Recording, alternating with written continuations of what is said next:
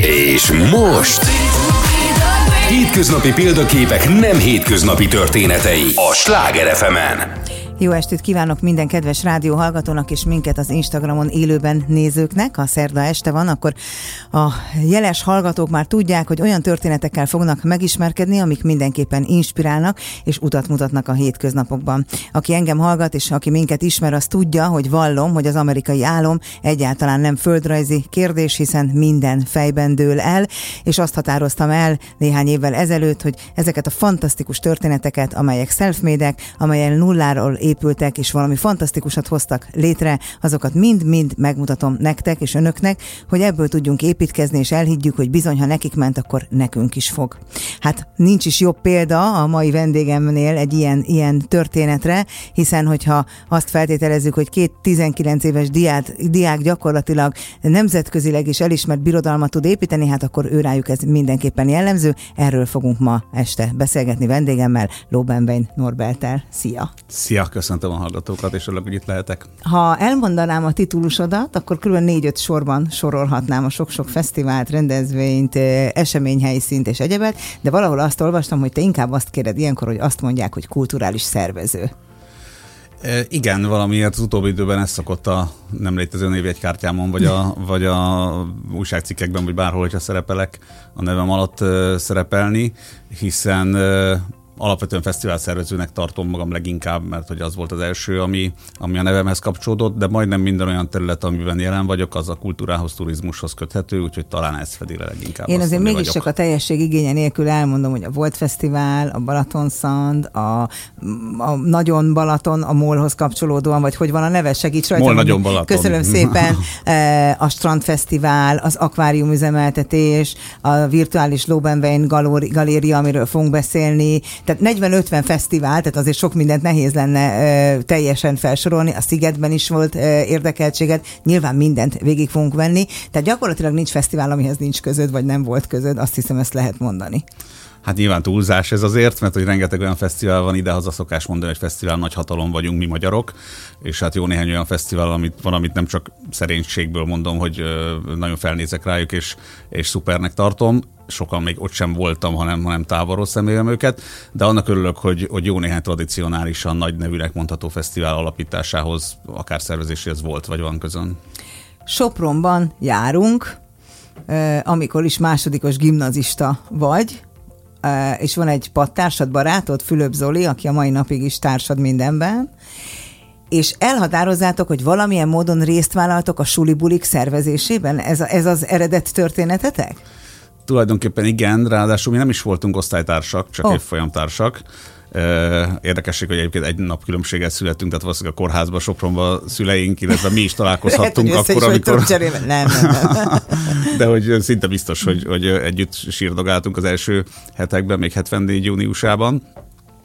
De alapvetően mi úgy futottunk össze, hogy a két osztálynak a tornaórájai, pontosabban az úszás oktatás az egy közös alkalom volt minden héten, és mi általában ahelyett, hogy a vízben lógtunk volna, arról beszélgettünk, hogy hogyan, miként lehetne az iskolai életet egy kicsit felpesdíteni, és elindítottunk olyan típusú iskolai bulikat, meg rendezvényeket, iskolaúságot és hasonlókat, amiből egy hosszantartó barátság lett, tényleg ez az több mint 30 éve vagyunk. És ez így egy másodikos kisdiáknak kvázi, hát hiszen a harmadikos negyedikesek azok mindig azt mondták, hogy ők uralják az intézményeket, és simán hagyták nektek meg a tanárok? Érdekes, hogy most, hogy a nagyobbik fiam szintén gimis, és ebbe az életkorban van körülbelül, pont tőle kérdezgettem, meg nagyon sokszor eszembe jutnak azok a pillanatok, amikor nézem az ő életüket, hogy vajon, amikor én 5-es voltam, 7-es voltam, 2-as gimis voltam, és így tovább, én akkor mit csináltam, és próbálom ilyen szemmel nézni, hogy az ő gimis társai mit szólnának ahhoz, hogyha a kicsik, elsősök, másodikasok elindítanak valamit. Valamiért abban a közegben úgy tűnt, hogy terem babér nekünk, valószínűleg nem volt más, aki kezébe vette volna ezt a fajta kezdeményezést, nekünk meg fontos volt, hogy valamit csináljunk. És csak a szervezés része, vagy ti beálltatok, ha jól tudom, DJ-nek is, meg plakátragasztónak is, meg minden egyébnek, vagy ez már csak az első fesztiválatokra igaz? Mindenre igaz volt, és sok esetben, hogyha egészen őszinte vagyok, mai napig igaz ez a fajta ilyen self-made-man attitűd. Én ezt imádom benned. Imádom benned ezt, mert annyira együtt élsz azokkal a dolgokkal, amiket csinálsz. Hát, ha őszinte az ember, akkor ennek van rengeteg előnyös oldala, tehát azon a téren valószínűleg sokáig nem lehetett minket megfogni, hát nyilván azért előre haladt az idő annyiban, hogy sok olyan terület van, amit szeretnénk megtanulni, friss, technikailag újnak mondható média terület, és így tovább, neked aztán nem kell mondani, amiben bőven kellene mit tanulnunk, de azért a klasszikus értelmet fesztivál szervezésnek minden egyes olyan porcikáját, a plakát, tervezés, ragasztástól, jegyszedéstől, sörcsapolásig mindent tudtunk és tudunk. Ez az előnyös oldala. Nyilván, amikor egy olyan közegben vagyunk, ahol kollégák azt várnák el, hogy inkább hadd csinálják ők, és van egy okos tojás főnöki csapat, akkor ez nem biztos, hogy mindig jól jön. De honnan tudtátok, hogy kell? Ugye neked a családi háttered sok generáción keresztül a fotográfiához, a fotóművészethez kapcsolódik. Édesapád, nagypapád, dédpapád, mindenki ezen a területen jeleskedik, nem is akár milyen minőségben. Nyilván azt várták volna el, hogy te is erre az útra lépj.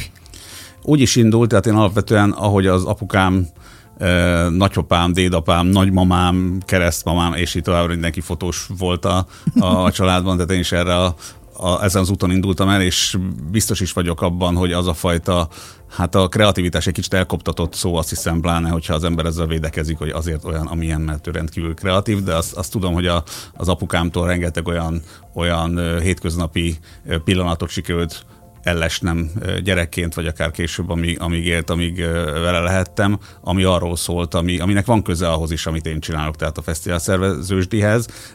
Kamerát ragadni és híradósként úgymond részt venni egy városnak az életében, az 10 évesen is közel állt hozzám.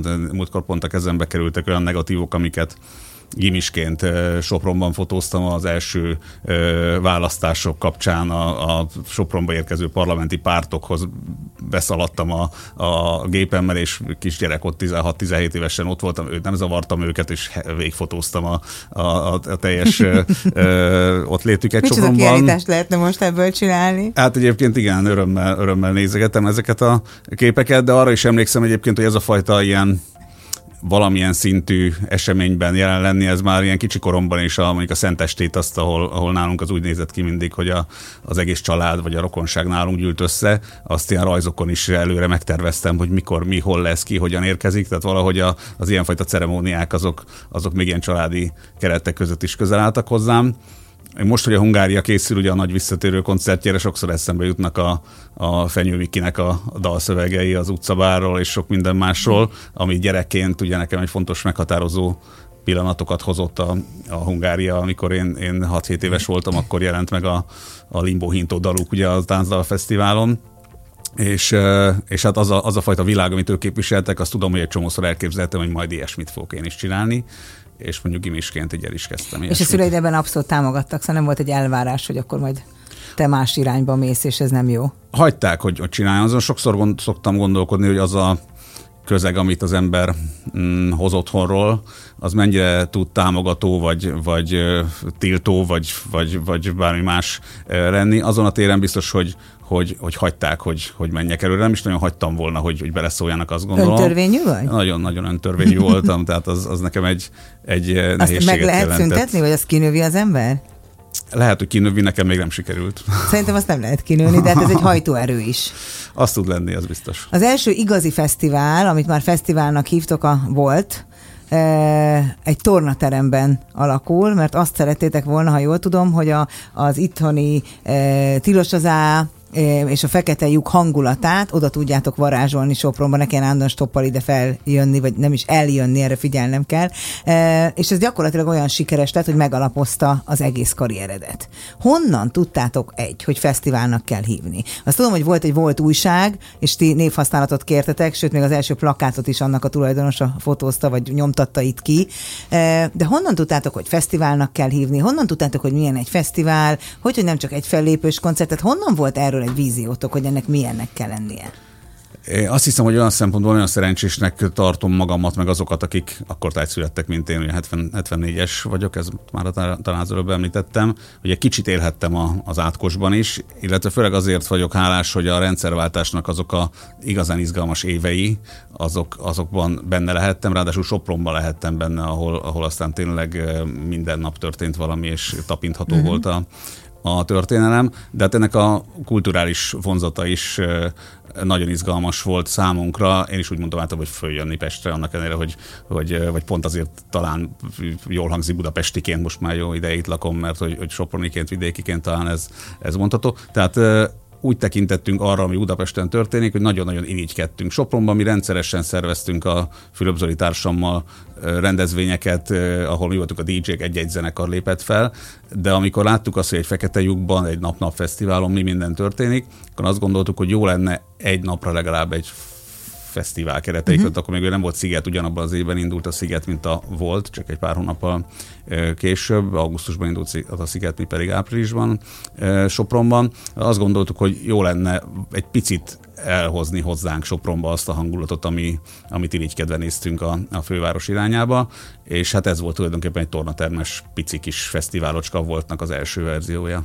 Ahol például az Európa kiadó lemondta aznap a fellépést. Akkor mit csinál egy friss fesztivál? Ma már tudod, hogy nem dől össze a világ, hiszen ennyi 100, meg nem tudom, 1000 rendezvény után, de hogy akkor nem estetek pánikba, vagy hogy tehát igazából arra akarok rávilágítani, hogy teljesen háttér és név nélkül kezeltek olyan helyzeteket, hogy ismeretlenül felhívod a nem tudom milyen fellépőt, elhívod és megérkezik, vagy pedig azt a helyzetet, hogy úristen, nem jön a fellépő, mit kell csinálni? Emlékszem nyilván a pillanatra, amikor megérkezett a fax, ugye nyilván egy jó kordokumentum, hogy meséljük el a hallgatók egy részének. Hogy az egy vállalkozás volt, hogy fax fogadó, küldő biznisz, és ott lehetett egy menni. A4-es papír kijött a gépből, és tulajdonképpen a Krokodil Kft, úgy hívták a céget, aki az Európa kiadót menedzselte, aznap mondta le valóban Besnyő ezt a Besnyő Laci és a Rita ketten voltak ennek a vezetői. Egyébként tök jó viszonyban vagyok azóta is velük, de hogy nyilván nem volt egy sok hatás. Inkább az egy érdekes helyzet visszagondolni, hogy mondjuk ha összehasonlítom, sokszor kérdezik tőlem 2020-as években, hogy ugyanígy el lehetne kezdeni egy hasonló vállalkozást, mint ahogy a Volt Fesztiválnak az első éveire visszagondolunk, ahol tényleg mindent mi magunk csináltunk, és ahogy te is elmondtad. És jöttek első szóra, tehát nem mondták, hogy fiúkák, na, előleget küldeni, vagy valami. Fölhívtátok őket, mondtátok, hogy lenne itt ez a rendezvény, és jöttek? Valamilyen szinten azt hiszem, hogy volt, hogy minek köszönhetően respektünk, azt már nehéz megmondani. Egy idő után kialakult az a helyzet, hogy a Müller Péter Sziámival, meg a Gerendai Karcsival, akik ugye később a Szigetet elindították. A Gerendai volt az ő menedzsere, igaz? Így van, a Sziáminak és a Péternek ő volt a menedzsere. A Péter abban sokat segített, hogy mondjuk telefonszámokat adott ahhoz, hogy föl tudjunk hívni művészeket. Ja, és ha ráhivatkozol, az más. Az talán segített valahogy csiköt becserkészni mindenki, de akkor még tényleg ilyenek, hogy igazából szerződések sem, meg hát most ennyi év távlatában bevallhatjuk, hogy mondjuk számlát se adott. Nem voltak ilyen típusú helyzetek, sőt arra is emlékszem csak most, hogy a Péter nevét meg az ilyen típusú kérdéseket így boncolgatjuk, hogy a tornateremnek az öltözőjében, amikor a Péteréket fizettük ki, akkor így nyitva volt az a kockás füzet, amiben föl voltak sorolva a gázsik, akkor ilyen jó tanácsként mondta, hogy ez érdemes ezt egyébként a többi zenekar előtt nem nyitva hagyni, hogy hát egyfajta gyűjtötted, hogy meglegyen. Igen. De hozzá kapcsolódóan egyébként is sok történeted van, mert az, hogy a Szigettel kapcsolatba kerültél, az is neki köszönhető, de nem egy nagyon hétköznapi módon, hanem tulajdonképpen egy nagyon vitás helyzetbe kerültetek egymással, aminek az lett a vége, hogy mégiscsak azt gondolta, hogy te egy nagyon rátermett, tehetséges valaki vagy. Ezt elmondod? Igen, hát tényleg a Péternek abszolút hálás lehetek azért, hogy oda jutottam ahova. Ez ugyancsak egy Volt Fesztiválos, kicsit balul sikerült estének a története. Ugye általában a Volt Fesztivál első éveiben, az első 8-10 évben húsvéthoz kötődően, húsvét vasárnap zajlott általában a Volt, és ahogy említettük, mindent mi magunk csináltunk, mi voltunk a színpadmesterek, a sörcsaposok, jegyszedők, és így tovább. De nem volt igazán gyakorlata annak sem, hogy hogyan lehet tartani egy line-upnak a pontosságát, hogy ne csúszanak különösebben a zenekarok. És abban az évben már a Kispár és a Borz egy éppen nagyon befutott csapattá vált, nagyon imádta a közönség, folyamatosan visszatapsolták őket, de már egy órás, másfél órás csúszásban voltunk, amikor a Péter kérte, hogy ő már lassan szeretne elindulni, hadd lépjenek föl végre, hiszen nagy csúszás van. Én megmondtam, hogy oké, de azért egy-két számot még hagytam a Kispáréknak, és akkor mondta, hogy na, most gyere, felveszem a gázsit és viszontlátásra. Valami és el is ment, teljesen jogosan. Én pedig ugyancsak bocsinált a szervezőként ezt, hát a közönségüket nagyon várta, kénytelen voltam elmondani, hogy hát nem mondanod lesz Sziámi, de persze azt is elmondta, hogy miért nem lesz. És azt is, hogy felvette a gázsit és támadott. És hát másnap reggel, amikor fölkeltem, akkor kordokumentum szintén a szüleim üzenetrögzítőjén hallgattam. A legjobban ebben a sztoriban. Igen, tehát no mobiltelefon és hasonlók. A Péter üzenete, hogyha nem közlök helyre igazítást itt-ott, akkor ő beperel, és így tovább. Hát remegő hangon visszahívtam, nagy levegőt vettem, másfél órát beszélgettünk körülbelül, és hát ennek az lett a folytatás, hogy egy hét múlva fölhívott, hogy ő indít egy új projektet a Gerendai Karcsival Budapesten, Sziget mellett. Nem akarnám ezt vezetni, nem akarok-e fölköltözni Pestre.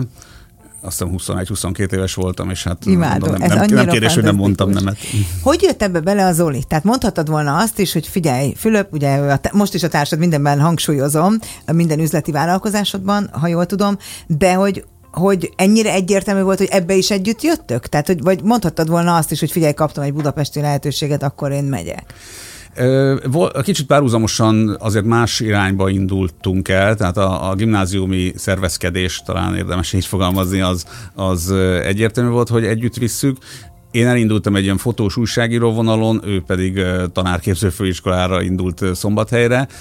Ettől függetlenül azért szerveztünk ezt-azt, de mondjuk az a fajta pálya, hogy én Pestre költözöm, és ezt próbálom komolyabban venni, az először nekem adatott meg, vagy nekem volt talán egy döntésem. Egyedül jöttem fel, viszont bármikor adódott egy olyan projekt, ahol társa volt szükség, vagy valakire, akivel ezt meg lehet valósítani, akkor az nem volt kérdés, hogy őt hívom.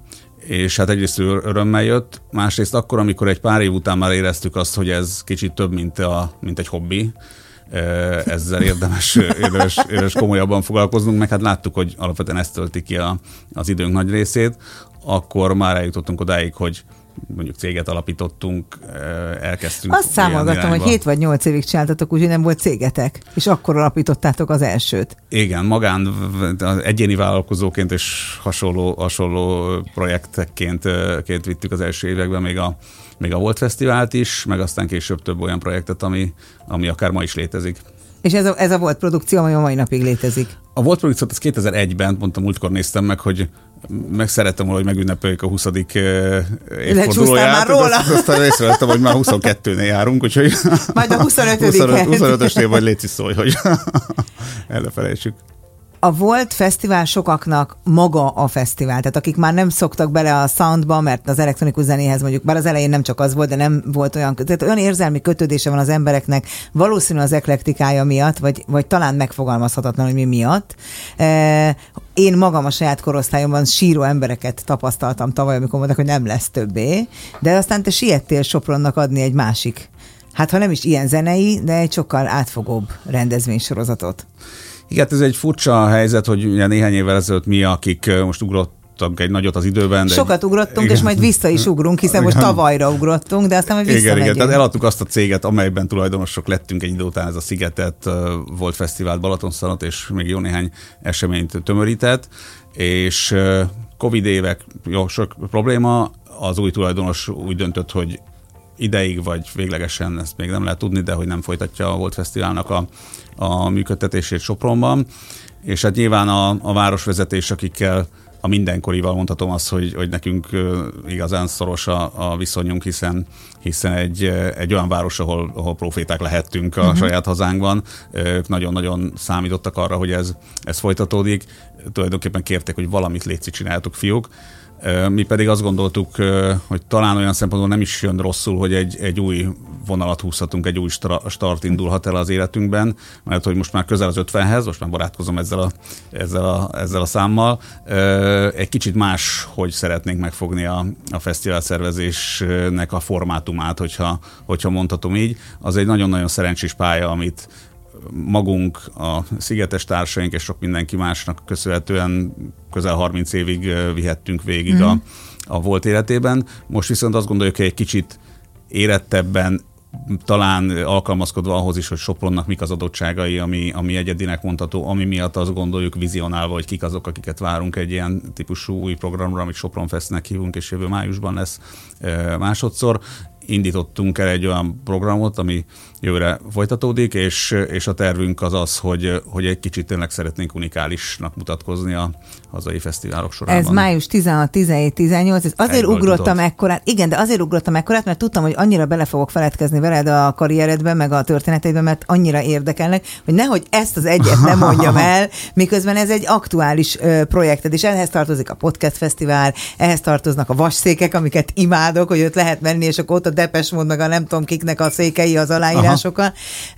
Úgyhogy aki Sopronba jár, egyébként is érdemes ezeket megnézni, meg májusra oda terveznie magát szerintem, mert én is ott leszek csak azért. Még nem válaszoltál, és nem láttam, de örülök, hogy ezt felszálljáltam igennnek. Tényleg nem válaszoltam, mert én gondoltam, hogy nem válaszoltam hivatalosan.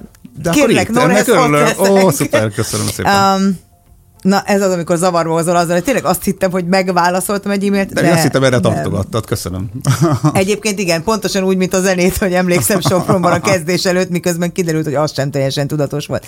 Visszatérve a zenei fesztiválok világára, te hogyan tartod magad up-to-date zenében? Most így néztem, kérdeztem a gyerekemet, mielőtt ide indultam, hogy mondjam már 3-4 olyan előadót, amik most menő. És akkor mondott ilyet, hát lehet, hogy nem jól fogom tudni, hogy Kobuci, meg jó, az Azáriát mindenki tudja. Tehát mindegy, most nem akarom itt leégetni magam, de hogy nektek ezeket mind tudnotok kell folyamatosan, hiszen zenei fesztiválokat szerveztek, hogy ezeket mit csináltok? Folyamatosan zenét hallgattok, meg Spotify-t, vagy megkérdezed a gyereked, vagy hogy?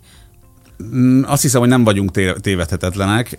Inkább talán azt mondanám, hogy jó Isten kegyelméből talán van egy olyan szimatunk, amikor persze tájékozottság is kell hozzá, meg kellenek azok a kollégák, akik aktuálisan járnak koncertet. Nekem például van egy kolléganőm, Árvai Noéminak hívják, akit azzal szoktam piszkálni, hogy nincs olyan nap, hogy ne lenne egy koncerten valahol az ország, bármely mondjam. Szegény, meg nem tudom, lehet, hogy jó neki. Ő ezt imádja, és ő tényleg abszolút képben van, de ahhoz, hogy még egy line-upot úgy rakjunk össze, hogy így próbáljuk elképzelni, hogy kinek akar ez szólni, ahhoz nagyon-nagyon sok összetevő szükséges. Önmagában az nem elegendő, hogy az aktuális trendekkel tisztában legyél, de az sem elegendő, hogy tisztában legyél mondjuk a múlttal, vagy az elmúlt évek, évtizedek zenével. Mondjuk egy Sopron Fest esetében egy olyan elegyet próbálunk összeállítani abból a gyurmából, ami rendelkezésünkre áll, ami egy mostani fiatalnak is izgalmas, trendinek tartja, de tudom azt is, hogy egy soproni átlag zenehallgató, aki rádiót hallgat, és nem feltétlenül a Spotify-on vagy a YouTube-on lóg, ő is találja meg azt, ami számára szimpatikus, de közben ne egy falu nap feelinget vizionáljunk akkor, amikor ebből valami kifut. Tehát igazából ez igényel egy olyan fajta alaposságot, talán mondhatom ezt, ami miatt azt érzem, hogy persze lehet, hogy fölnagyítom a saját szerepünket, de hogy ezen így erősen rajta kell lenni, hogy az ember jól találja ki, és érezzenek, hogy mire van szükség. Ez a fajta szakmai alázat, ez nem múlt el belőled. Az a másik kedvenc ilyen ez kis, tehát fiatalabb koncert vagy fesztivál szervező korodódva benned lehet, mert azt megint csak egy imádott története a korabeli interjúidból, hogy amikor először a Sziget irodába betelefonáltál, akkor letetted, és újra felhívtad őket, és letetted, és újra felhívtad őket, mert úgy egyrészt nagyon tetszett, hogy te oda telefonálsz, másrészt az, hogy hallottad azt, hogy Sziget iroda, miközben hát nem szokott egy ilyen fesztivál szervezőnek irodája lenni. Én ott minden nap elmentem kétszer, egyszer iskolába menet, egyszer haza, mert én ott laktam a Lónyai utcában. És aztán nyilván elkezdtél ott dolgozni, vagy velük dolgozni, aztán egyszer csak tulajdonosok lettetek a Szigetben Zolival. Az hogy éli meg az ember, hogy az, ami egy ilyen vágyott dolog, annak a legnagyobb verziójában egyszer csak tulajdonostás? Hát igen, ez amit elmeséltél, ezt el is fejtettem már, ezt a telefonálós, ilyen kicsit ilyen Pierre Richard film jut eszembe, amikor betelefonált, és letette fölöntes a telefon, de kicsit tényleg úgy voltam azzal, hogy bár mi is szervezünk ezt, azt, amazt, de hogy ennek egy ilyen intézményesített formája létezik Budapesten, ahova, hogyha nagy ritkán följöttem stoppal, vonattal Pestre, és bemehettem oda, és ismerős arcokkal találkozhattam, annyira jó érzés volt azt látni, hogy abban a műhelyben benne lehetek, helyet foglalhatok, ahol igazán történnek a popkultúrát érintő események, és hát abszolút igazad van, és azt gondolom, hogy talán ezt egy kivételesen pozitív tulajdonságunként tartom számon, hogy az Zoli és én is azért ezt a fajta eredményt, hogy ezt az álmot sikerült megvalósítanunk, hogy eljutni odáig, ezen nem léptünk túl, hanem erre azért tudunk mai napig úgy tekinteni, hogy én például az említett két későbbi társamnak, Péternek, meg a Karcsinak nagyon hálás vagyok azért, hogy sokszor eszembe jut, hogy ők hogyan, mennyire partnerként fogadtak minket az első pillanattól, mennyi olyan botlásunk volt, amit együtt éltünk meg, aztán egy idő után tényleg egyenrangú félként indítottunk el olyan új fesztiválokat, amiknél hát nagyon jó érzés visszagondolni. Sokszor eszembe jut, amikor így látom az újabb fesztiváloknak akár a programját, akár azokat a nehézségeket, amelyekkel küzdenek, hogy mondjuk egy Balaton Sound első éveiben mik voltak. Az azok volt az első közös nektek? Tulajdonképpen igen, tehát a Volt Fesztivál egy idő után közössé tettük, hogy úgy mondjam, és 2007-ben a Balaton Soundot úgy indítottuk el, hogy egy veszprémi barátom, Uraközi Péter e-fotót szervezett az Amárdiban 2006-ban, és kezdtünk valamilyen szinten így rákattanni a Balatonra, tehát azt érezni, hogy itt valamit érdemes lenne csinálni, és akkor igazából a Szigettel közösen álltunk neki annak, hogy legyen valami új. Hogy mit akarunk, azt még nem tudtuk, de az mondjuk egy jó gondolat volt, azt hiszem, hogy zászlóknak tűztük azt, hogy ez egy prémium fesztivál lesz, és kitaláltunk olyanokat, ami tulajdonképpen a többi fesztiválunkra is már igaz volt, de itt a kommunikációban nagyobb szerepet szántunk annak, hogy itt nem lesznek sörpadok, itt tisztaság lesz, és nem tudom mi minden. Emlékszem arra az Indexen megjelent szalagcíme, hogy hack helyett sushi, vagy valami ilyesmi volt a címe, ami igazából annyiból állt, hogy egy budapesti sushi cég egy ilyen nagyobb pici kempingasztalon sushikat is árusított, de hogy a közönség úgymond elhitte, nem vertük át őket, csak hogy akik egyébként utáltak fesztiválokra járni, mert sárosnak, koszosnak, és nem tudom milyennek gondolták, azok azt láttak, hogy na ide viszont eljövünk. Kaptak alternatívát. Most mi folytatjuk majd mindjárt a beszélgetést, de a rádióhallgatók néhány percben közlekedési információkat, híreket és időjárás jelentést hallgatnak, aztán összekapcsolódunk újra. Ez a józan maradás, vagy ez az nem elszállás, azért a legtöbben egy ilyen esetben elszállnak egy kicsit. Hogy úgy azt gondolják, hogy megérkeztem. Hát én lettem a Sziget tulajdonosa. Titeket egy pillanatig sem szédított ez meg, csak aztán helyreálltatok, vagy megtaláltatok újra, hogy hogyan kell két lábbal állni a földön, vagy azért volt néhány pillanat, nap, nem tudom, időszak, amikor egy kicsit azért azt éreztétek, hogy megérkeztünk. Hát hazudnék, azt mondanám, hogy nem járt ez egészséges vagy kevésbé egészséges büszkeséggel. Sokszor, hát amikor, minden okotok megvan rá. Amikor ebbe így belegondoltunk, de talán azzal tudtuk ellensúlyozni, hogy azért sok-sok olyan, nem szeretek panaszkodni, mert általában nem hiszik el, mint ahogy a mondjuk gazdasági nehézségeket se hiszi el soha senki, amikor valaki arról mesél, de annyi napi probléma, annyi nehézség van egy fesztivál szervezése során is, hogy azért az fölülírta, tehát sokkal több olyan pillanatra emlékszem, amikor nem büszkén járunk a folyosó, hanem reggel 6-ra bemegyünk megbeszélni, hogy akkor most hogyan tovább, mert akár technikai, akár anyagi, akár bármilyen más jellegű problémák. Hányszor volt olyan, hogy úgy kellett döntést hozni, hogy otthonról kell bevinni a pénzt, vagy kockáztatni kell az eddig elért életszínvonalat, mert hogyha meghívjuk azt az előadót, akiben hiszünk annyira, hogy egyáltalán ezt a fesztivált eladja, akkor fel kell tenni mindent egy lapra.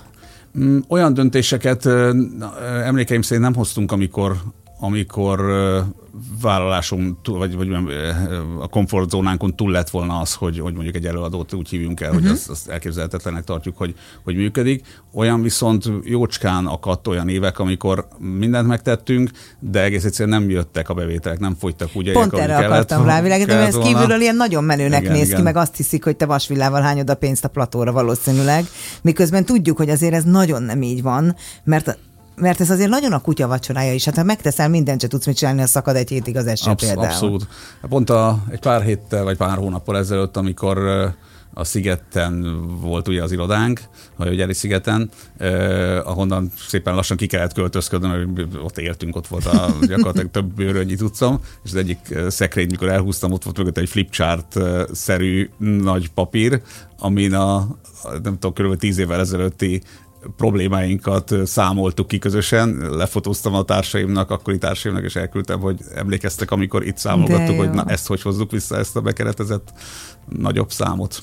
Mikortól lettetek cégszerűek? Tehát üzleti tervvel, vagy egyáltalán lettetek-e valaha, vagy ez természetesen megtanultátok profin a fesztiválszervezés, de hogy még azért mindig a mai napig is szenvedély és érzelem, és majd megcsinálják a kollégák azokat az adminisztratív dolgot, amiket kell. Tehát lettetek ti cégesedve ebben a nagyon rossz megfogalmazásban? Hát ennek azért van jó néhány fázisa, vagy volt jó néhány fázisa, azért fogalmaztam nem csak múlt időben, mert ha őszinte vagyok, akkor ennek a folyamatnak most újra nincs vége, hogyha ilyen nagyon furán fogalmaztatok. Mindannyiunk boldogságára. Igen. De a szigetes éveinkben emlékszem arra, most már az egy jó 20 évvel ezelőtt volt, amikor elkezdtük azon vakargatni a fejünket, hogy lehetne ebből struktúrát építeni, és osztályokat létrehozni, és kitalálni azt. Tehát addig ez nagyjából úgy működött, hogy mindenki mindent csinál. Uh-huh. Tehát hogyha én végig gondolom, hogy onnantól, hogy oda kerültem a Szigethez, én mi minden voltam a programszervezőtől, a sajtófőnökön, által nem tudom mi mindenig, aztán egyszer csak ez kezdett átalakulni, és valamilyen szinten struktúrába rendeződtünk. Az a cég, amit a Szigetes idők után Volt Produkciónak hívják, ugye említettem, 2001 óta létezik, viszünk és működtetünk, azért ott is azt látom, hogy egy rendszeres kérdés az, hogy milyen irányba érdemes menni, mennyire érdemes terveznünk úgy, hogy növekedjünk, hiszen hogyha arra lehetne számítani, hogy a következő 2 évben még biztosan ilyen-olyan megrendeléseket kapunk, uh-huh. vagy ezek az események ilyen eredménnyel zárulnak, akkor egy másfajta tervezést engedhetnénk meg magunknak, de mindig azon a szinten kell tartani magunknak, ami meg biztosnak mondható, de azért elbírja a szervezet. Ez azért talán ez a legnagyobb nehézség az életünkben. Akármilyen előadóval valaha beszéltem, említés szintén szóba kerültél, mindenki nagyon tisztel és nagyon korrektnek tart, és nagyon őszintének tart, ami azért fantasztikus, mert az egész koncertszervező, fesztivál szervező biznisz Magyarországon azért nem pont így alakult ki. Ezt a tapasztalatból is tudom, mert mikor Hajós Andrást egyszer leszerződtettük a kezdete ennek a kapcsolatunknak egy céggel, akkor a cég fejvesztve telefonált, hogy úristen, rajta maradt a művészül az e-mailen, hát így megtudja, hogy mennyire szerződtünk le. És én nem értettem, hogy mi a problémája, hát hiszen ebben állapodtunk meg, van egy ügynöki jutalékom, persze, hogy látja. És akkor esett le nekem, hogy az nem úgy van ám, hogy a menedzserek elmondják nyíltan, hanem ők valamire leszerződnek, és amit gondolnak, odaadják a művésznek. És de hogy gyakorlatilag egy ilyen területen ti behoztatok etikát, tisztességet, őszintességet, és mert olyan nagy dolgokat csináltatok, hogy egy szakmai sztenderdet is meghatároztatok, még ha ennek nem is biztos, hogy teljesen tudatában voltatok. Hát nem is tudom, hogy melyik részére reagáljak. Az a része, hogy tisztességesnek tartanak-e, kicsit, hogyha pszichologizálunk, akkor azt is mondom, hogy szeretnek-e azok, akikkel dolgozzom, akár közvetlen munkatársak, akár a művészvilág, akikkel kapcsolatban állunk. Azt én kifejezetten fontosnak tartom, és én is, meg a kollégáim is törekszünk arra, hogy ez ne csak egy látszat legyen, hanem valóban jelen legyennek, érezhető legyen, hogy mi így viszonyulunk hozzájuk. Egyébként pedig az egy szerencsés helyzet, hogy sokszor ráfeledkezem azokra akár csak kifejezésekre vagy szokásokra, amik egy fesztivál esetében kialakultak, hogy akár csak az, hogy miért hívják nagy színpadnak a nagy színpadot, amikor az minden színpad nagy, és alapvetően külföldiül az főszínpadnak szokták hívni, de ezeket a szavakat én azt hiszem, hogy a Sziget, vagy hát mi találtuk ki, vagy az, hogy karszalagnak hívják, és nem csuklószalagnak. Igen, nagyon, nagyon sok standardet hoztatok be. Amikor elérkezik az a pillanat, hogy akkorára nőttök, hogy egyszer csak megkeres titeket egy nagy vállalat, ráadásul nemzetközi, jelesül egy amerikai, és azt mondja, hogy beszállna, vagy megvenné. Meg gondolom, ez valahogy így történhetett, és nem ti kalapoltatok eladóért, vagy mi ez, vásárlóért. Akkor az mennyire egy érzelmi döntés? Nyilván te se leszel fiatalabb, tehát ez sajnos így van. De az a mai napig látszik, hogy minden zsigered ebben van. Tehát a mai napig élvezettel beszélsz, és szerelemmel azokról a projektekről, amiben benne vagy. Hogy mérlegel az ember ilyenkor, hogy mondjuk nem szálltál ki? Mert ez akkor lenne érdekes, ha teljesen kiszálltál volna, de hogy megjelent ez a befektetőtök, vagy vásárlótok, egyértelmű volt, hogy kapcsolatba léptek vele, és eladjátok a Szigetet, meg a mindent, vagy pedig nagyon-nagyon sokat beszélgettetek róla? Hát egyértelmű sosem volt, inkább azt mondanám, hogy a szerződés aláírását megelőző mondjuk 4-5 évben már érkeztek olyan ajánlatok, ami miatt ez folyamatosan az asztalon volt ez a kérdés, hogy így négyünk között, hogy mit gondolunk erről, és viszonylagosan mondhatom azt, hogy hullámvasút volt. Az biztos, hogy arra törekedtünk, hogy rendben legyen az a cég, amit képviselünk. Az amerikai, aki itt van. Csak egy poloska. Igyekszem pontosakat és igazat mondani. De arra törekedtünk, hogy rendben legyen az a cég, amit építünk és képviselünk, és hát az a döntés pedig, hogy elfáradunk, akarjuk ezt elvinni, és így tovább, az valóban egy nehéz kérdés volt. Azonban azt hiszem, hogy az volt igazán döntő túl azon, hogy az ajánlat az olyan volt, ami miatt mondhatod úgy, hogy megérte. Tehát mindjárt azt gondoltuk, hogy egy biztos jövőt tud biztosítani számunkra, de azt is gondoltuk, hogy azzal minden évben komoly nehézségeket jelentő fejtörés, idegeskedés, stressz, ami arról szól, hogy vajon tudunk-e tovább lépni, attól ilyen formán egyrészt meg tudunk szabadulni, másrészt a fesztiválok jövője szempontjából is azt éreztük, hogy egy ilyen tőkeerős partner, aki érkezik, az jót tehet. Belét ködöm a szót. És most... Hétköznapi példaképek nem hétköznapi történetei a Sláger FM-en. Nos, hát majdnem összecsúsztunk, és nem sikerült jól átkapcsolnunk, de aztán megoldottuk. Ma esti vendégemmel, Löwenbein Norberttel, ugyanis annyira belemelegettem a történet mesélésébe, hogy majdnem elfelejtettem, hogy vége az időjárás jelentésnek és a híreknek. Szóval arról beszélgettünk éppen, hogy amikor megérkeztek az amerikaiak, akkor könnyű döntés volt-e eladni ezt az egész fantasztikus nagy cégbirodalmat akkorra már vagy sem, és tulajdonképpen amellett, hogy anyagilag ez egy jó döntésnek tűnik elmondásod alapján, megemlíted azt, hogy attól a sok stressztől, ami a sok-sok döntés mögött van, meg tudtok szabadulni. Mennyire vagy érzékeny ezekre? Mennyire vagy lelkis? Nagyon. És ezt hogy kell elképzelni? Mert az ember azt gondolja, hogy aki ekkora rendszereket irányít, még ha nem is tök egyedül, azért az nem biztos, hogy az az érzékeny lelkis fajta, de te vállalod magadról, meg ezt már más interjúban is mondtad, hogy képes vagy napokig azért rágni magad dolgokon. Ezt a kollégák érzik, vagy magadban, vagy a családodnak nehéz kihívás ez, hogy kell elképzelni? Mert azért te egy üzleti nagyság vagy ebben az országban. Aki egy üzleti nagyság a fejekben, azokról nem szoktuk képzelni, hogy szorong, meg stresszel, meg rosszul érzi magát, mert más van a fejünk.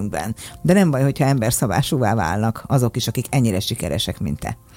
Hát ez a fajta szorongás vagy stressz, ez talán érdemes olyan szempontból ismét ketté bontanom, hogy egyrészt van ennek egy úgymond szakmai része is, hogy amivel foglalkozom, azt most már szinte kezdem magamévá tenni azt a helyzetet, hogy az rabul is ejt. Tehát valószínűleg azért nem lennék jó alkalmazott, vagy nem lennék jó mondjuk egy ügynökségnek a képviseleteként, mert a saját álmaimat szeretem kicsit ilyen fellengzősen fogalmazva megvalósítani, és hála a jó Istennek ebben azért jócskán volt, és van is mai napig lehetőségem, de sokszor még az elmúlt, nem csak az elmúlt 30, az elmúlt 1-2-3 évben is találtunk ki olyan dolgokat, vagy hogyha rólam azt, akkor én magam találtam ki olyat, amit nagyon jó érzés volt elvinni odáig, hogy szeressenek bele a kollégáim, és csillogó szemmel csinálják velem együtt végig.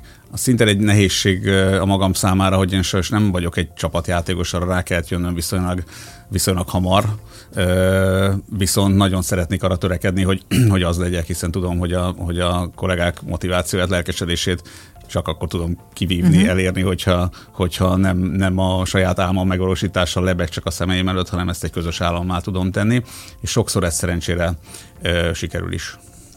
Amikor megérkezett, és egyáltalán nem fogunk pénzről beszélni, még csak véletlenül se aggódjától, de megérkezett ez az összeg. Sok év alatt megy át egy ilyen cég egyikből. Tehát, hogy ez nem egy olyan dolog, hogy eldöntjük hétfőn, kedden utalást, és akkor holnaptól Hawaii. Sok év alatt megy át, éveken keresztül még benne voltatok, segítettétek az új tulajdonos, stb. Mi volt az első dolog, amikor azt gondoltad, hogy na, ha ez a pénz megérkezik, akkor én azt megveszem? Amit esetleg enélkül sose vettél volna meg. Érdekes, hogy olyat nem fogok tudni mondani, ami nyaraló vagy jakt, vagy bármi hasonló, de egy konkrétan arra emlékszem, hogy abban a pár hónappal később utaztam Miamiba egy fesztiválra pont, és akkor úgy döntöttem, ami számomra egy ilyen beláthatatlan távolság volt, hogy kipróbálom a business class-t, mert hogy folyamatosan azt éreztem, ahogy szerintem általában az utasok nagy része azért azt gondolja, hogy ez olyan nagyságrendű különbség a economy és a business között. Nem mondom, azt megnézem, hogy milyen. És hát azt hiszem, hogy az egy óriási lehetőség, hogy nem feltétlenül az, hogy utazhatok, az, hogy egyáltalán utazhatok, és vannak olyan lehetőségek az életben, ami nem feltétlenül jár azzal, hogy napi filléres problémákkal kelljen foglalkozni. A családod, a gyermekeid, akik 3-an vannak, a kedvesed, hogy élik meg ezt, hogy ennyire sikeres fesztiválszervező a papa? Hát én gyakorlatilag gondolom, az egész osztály, az egész iskola, ahol járnak, hát mindenki gondolom jegyeket akar, meg ide akar. Hát nekik Nekik az a hétköznapi valóság, amit más karácsonyra kér a szüleitől, hogy legyen szandjegy, meg szigetjegy, meg Volt Fesztiváljegy, eleve, majd azt is megkérdezem, csak el ne felejtsem, hogy hogy bírod azt, aki évente egyszer kérdezi meg, hogy vagy épp előtte, hogy jegyet kapja. De hogy a gyerekeit hogy élik meg, hogy büszkék rád, vagy nekik ez a hétköznapi valóság is olyan, mint bárki másnak a papájának a munkája? Szeretném, hogyha nem tudom, hogy fogalmazok, nem feltétlenül az, hogy büszkék legyenek rám, persze annak is örülnék, de azért például a cégeladásnál az egy kérdés volt a fejemben, hogy jaj, de jó lenne, hogyha kicsit nagyobbak lennének, és részük lett volna abba, hogy az apa még ezeknek a cégeknek, vagy ezeknek a fesztiváloknak a szervezője, vagy valamilyen szinten tulajdonosa. Csak egy jó példa jut eszembe arról, hogy ők mennyire, én azt látom, hogy tudatosan kicsit távol akarják ettől tartani magukat, hogy például a nagyfiam, aki gimis, ő néha jár azért bulizni, és legtöbbször utólag tudom meg tőle, hogy még olyan helyen akváriumklubban, amit szintén mit csinálunk, és a barátai vesznék egyet, ami mondhatom azt, hogy tulajdonképpen a ilyenk, vagy hát a mi érdekeltségünk, és nem értem, hogy miért teszi, de hogy ő nem akar ezzel egyáltalán villogni, de előfordult, hogy mondjuk egy teltházas budapesti eseményre kérdezte, hogy nem tudok-e szerezni jegyet, szereztem neki, és mivel backstage karszalagot kapott, a bejáratnál egy vadidegen elcserélte, csak hogy ne lássa senki, hogy ő... Micsoda örömet okozott annak az embernek aznapra. De ők egyébként sportolók, ugye? Mind a ketten, igen. A két fiú, ha minden igaz, labdarúgnak. Így van. És a lányod tornázik? A lányom pedig tornázik, mindent tudsz. A sport mennyire állt hozzád közel? Nagyon hálás vagyok ugyancsak a Jóistennek azért, hogy miközben egy teljes antitalentum vagyok, és a nem vagyok csapatjátékos, az azt hiszem, hogy egy kicsit innen is jön, hogyha lett volna közöm mondjuk csapatjátékokhoz, akkor valószínűleg csapatjátékos lennék az életben is. Eközben azt látom, hogy nekik igazán ez a legfontosabb mozgatórugó az életükben most éppen, tehát egy jó ideje versenyszerűen sportolnak mind a hárman, és azt látom, hogy ezt nagyon-nagyon komolyan veszik, épp most az őszi szünetben voltunk nyaralni, és túl azon, hogy nagyon jól érezték magukat, azért a megjegyzéseket kapom tőlük, hogy hát emiatt kimaradtak egy césekről, és szinte elnézést kell kérnem, hogy máskor ilyet nem erőltetek. Egyébként jársz a meccsekre, meg a megmérettetésekre? Igen, igyekszem kimenni. Amikor arról van szó, hogy üzleti siker, nagyon sok munka, mert azért ez rettenetes mennyiségű munka, tehát nem is lehetne ennyit dolgozni, hanem szenvedéllyel imádnád csinálni. A mai világban gyakran beszélünk arról is, hogy töltődés, hogy én idő, hogy adni kell a testnek is időt, meg a feltöltődésnek, meg a mentális teljességnek. Neked mi az a töltődés, hogy ne az legyen, hogy kiégtél volna mondjuk 10-12 év alatt, hanem tényleg így a 30. évben is ugyanazzal a csillogó szemmel tudsz beszélni egy-egy ötletedről. Hogy kapcsolódik ki a Löwenbein Norbert? Igazából egy olyan aktívnak mondható szenvedélyen van, amit úgy hívnak, hogy Balaton. Ez is persze összefügg a munkával. Már is élsz, vagy itt élsz? Ha nagyobbak lennének a gyerekeim, akkor azt hiszem, hogy már ott is élnék. De nyilván ezt nem tehetem meg nagyon sok minden köt Budapesthez, de alapvetően az a fajta kikapcsolódás, a jövés-menés, bicajozás, kertészkedés, és így tovább, ami a Balatonon rám talál, ott érzem igazán azt, hogy kikapcsolni tudok, mert hogyha egészen őszinte akarok lenni, akkor nem vagyok túl jó abban, hogy a munkát kizárjam az életemből. Tehát mondjuk egy ilyen hosszabbat 8 napot kell érteni nyaralásra, amikor most elvoltunk. Az kifejezetten jól esett ráfeledkeznem, hogy nem annyit jutott eszembe, meg nem vettem elő a laptopomat napokig. Mert egyébként hát azt nehéz megmondani, hogy ez egy munkamánia, vagy az a fajta, mert hajlamos vagyok azt gondolni, és azt mondani, hogy annyira szerencsés vagyok azzal, hogy ez a fesztivál szervezés tulajdonképpen arról szól, hogy az életnek nincs olyan területe, amit ebben ne lehetne behozni. Tehát ha kiállítást akarnék szervezni, sportprogramokat, vagy komoly zenét, vagy bármit, vagy építészettel, akkor nem tudom, de mindennek lehet helye egy fesztiválban, legalábbis én nekem ezt szeretem benne igazán, hogy ebben tudok így ilyen formán kiteljesedni. Így azt is merem magamnak mondani, hogy hát nyilván ezért foglalkozom vele a nyaralás alatt is, hiszen ez része a kikapcsolódásnak is. Mégis hihetnénk rólad azt, hogy van 3 személyasszisztense, tehát amit látunk a filmekben, ugye? Hát egy nagy producerek, mert ha már filmproducer is vagy, hát hiszen a road movie-ról még nem is beszéltünk, pedig az nekem óriás szerelem az a projektet. De hogy azt gondolnánk, hogy minden projektethez van egy személyasszisztensed, meg mindenféle asszisztencia, miközben én bármikor írok neked egy üzenetet, tehát pár percen belül válaszolsz te. Van személyasszisztensed? Személyasszisztensem az nincs.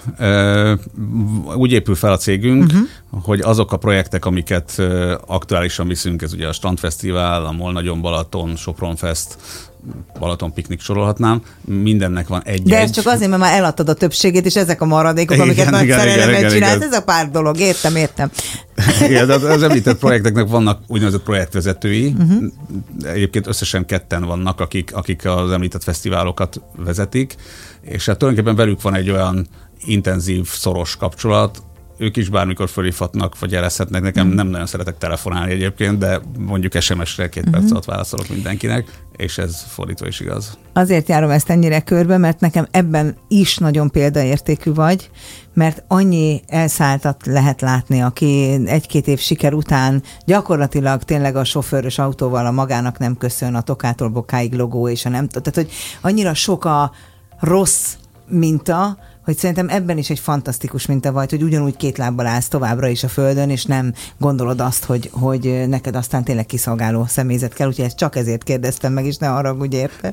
Azt hiszem, hogy ezért kevésbé veregettem meg a vállamat, egy kicsit talán összefügg azzal, hogy én szeretek azért magamban lenni, egyedül lenni, tehát mondjuk az említett körülmények, hogy egy sofőr hozzon, vigyen, vagy akár, hogy legyen valaki, aki folyamatosan tud mindenről, ami velem történik. Tehát ritkán teszem meg, de vannak olyan évszakok vagy hónapok, amikor szabadabb a munkatempó, akkor szeretek egyedül délután 2-kor beülni egy moziba, és azt szeretem a legjobban, hogy senki nincs körülöttem, és nem tud arról. Volna a mozit. És még szeretek úgy is tenni, hogyha jön egy SMS, mitől nagyon elfoglalt lennék éppen. Ha oda megy hozzád egy fiatal előadó, hogy ő segítséget vár tőled, vagy szeretne egy fesztiválodon fellépni, mert úgy gondolja, hogy az az élete lehetősége, vagy bárki, aki veled szeretne dolgozni, hogy viszonyulsz ezeket? Biztos, hogy nagyon sok fiatal van, aki azt mondja, hogy ő veled akar, vagy az árnyékodban dolgozni, mert ő ezt a szellemiséget szeretné megtanulni. Előfordul, hogy új kollégák is érkeznek a csapatba. Az előbb talán említettem, hogy az szerintem nem csak a mi számunkra, hanem valószínűleg a vállalkozói szektorban nagyon sokak számára egy nagy kihívás, vagy nagy feladat, hogy túl nagyra nem szabad nem tud kitermelni egyáltalán.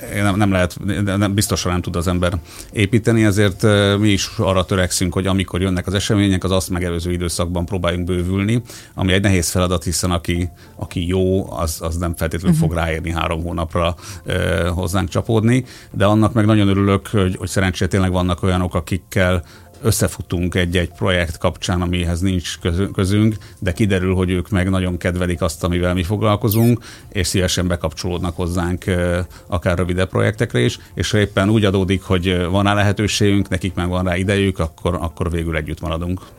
Az említett fesztiválokon kívül van a road movie, amit producerként jegyzel, és van egy virtuális Löwenbein Galéria, ami kortárs művészeket támogat, lehetőséget ad, nem is tudom pontosan, hogy mit csinál.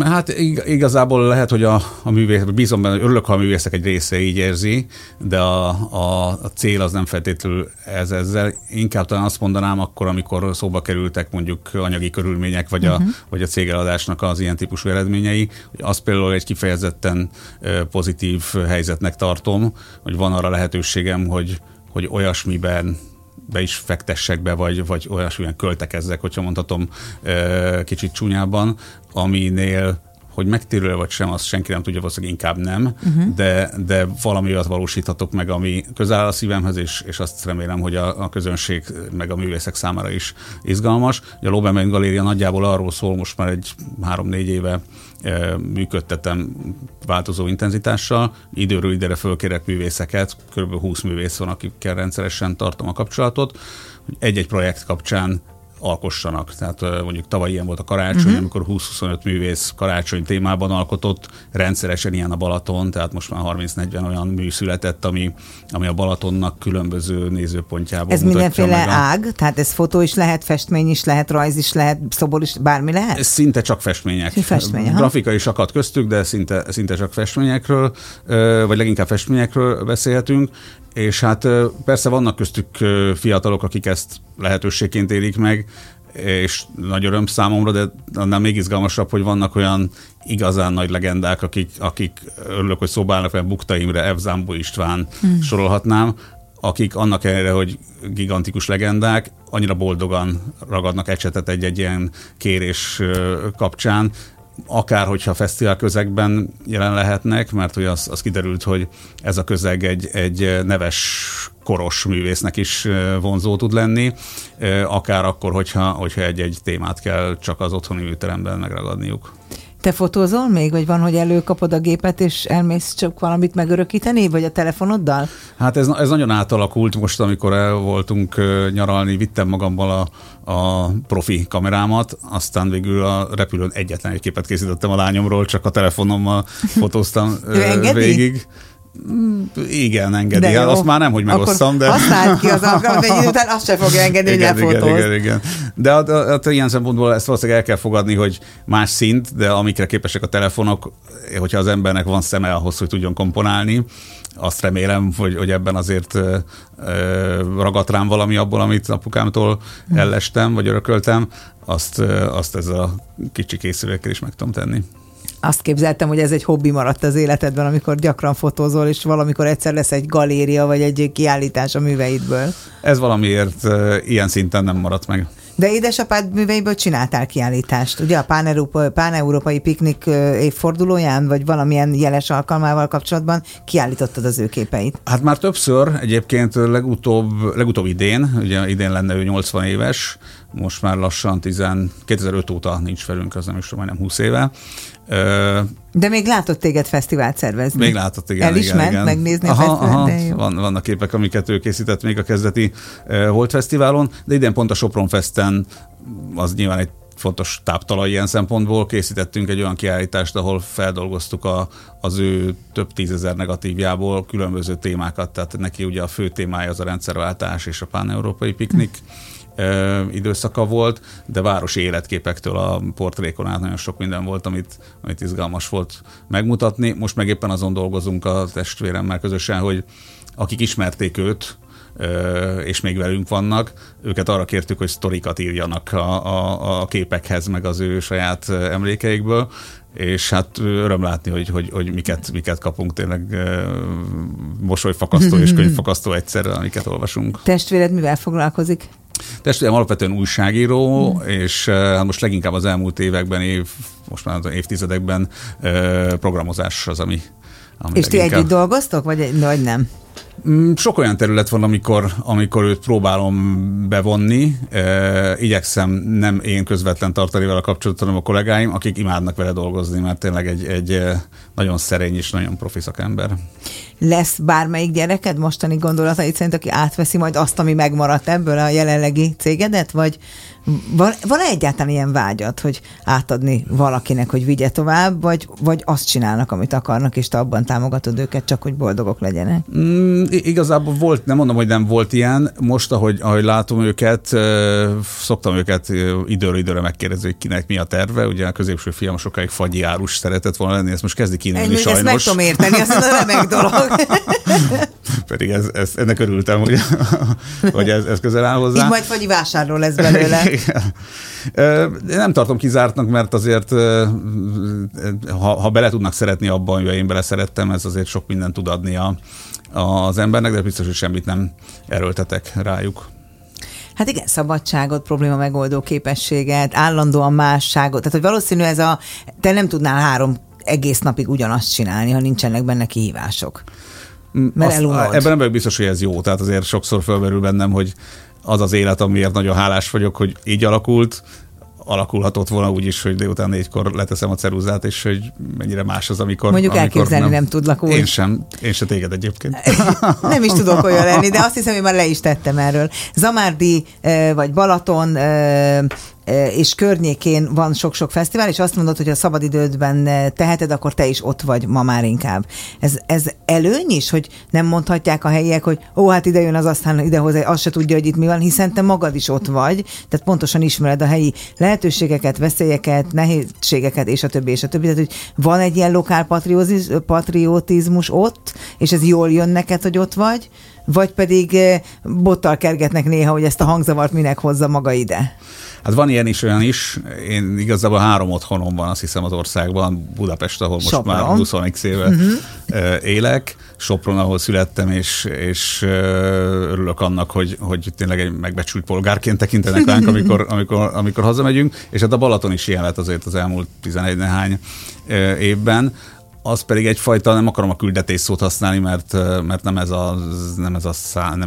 ez motivált minket, de mondjuk amikor a MOL Nagyon Balaton sorozatot pont 10 éve kitaláltuk, annak egy olyan turisztikai célja volt elsősorban. Azt láttam, amikor lementem a Balatonra, pont augusztus 20-án, 2012-ben, hogy sokan vannak, nagyon jönnek-mennek, de hogy nincs egy ilyen tapintható ünnep körülötte.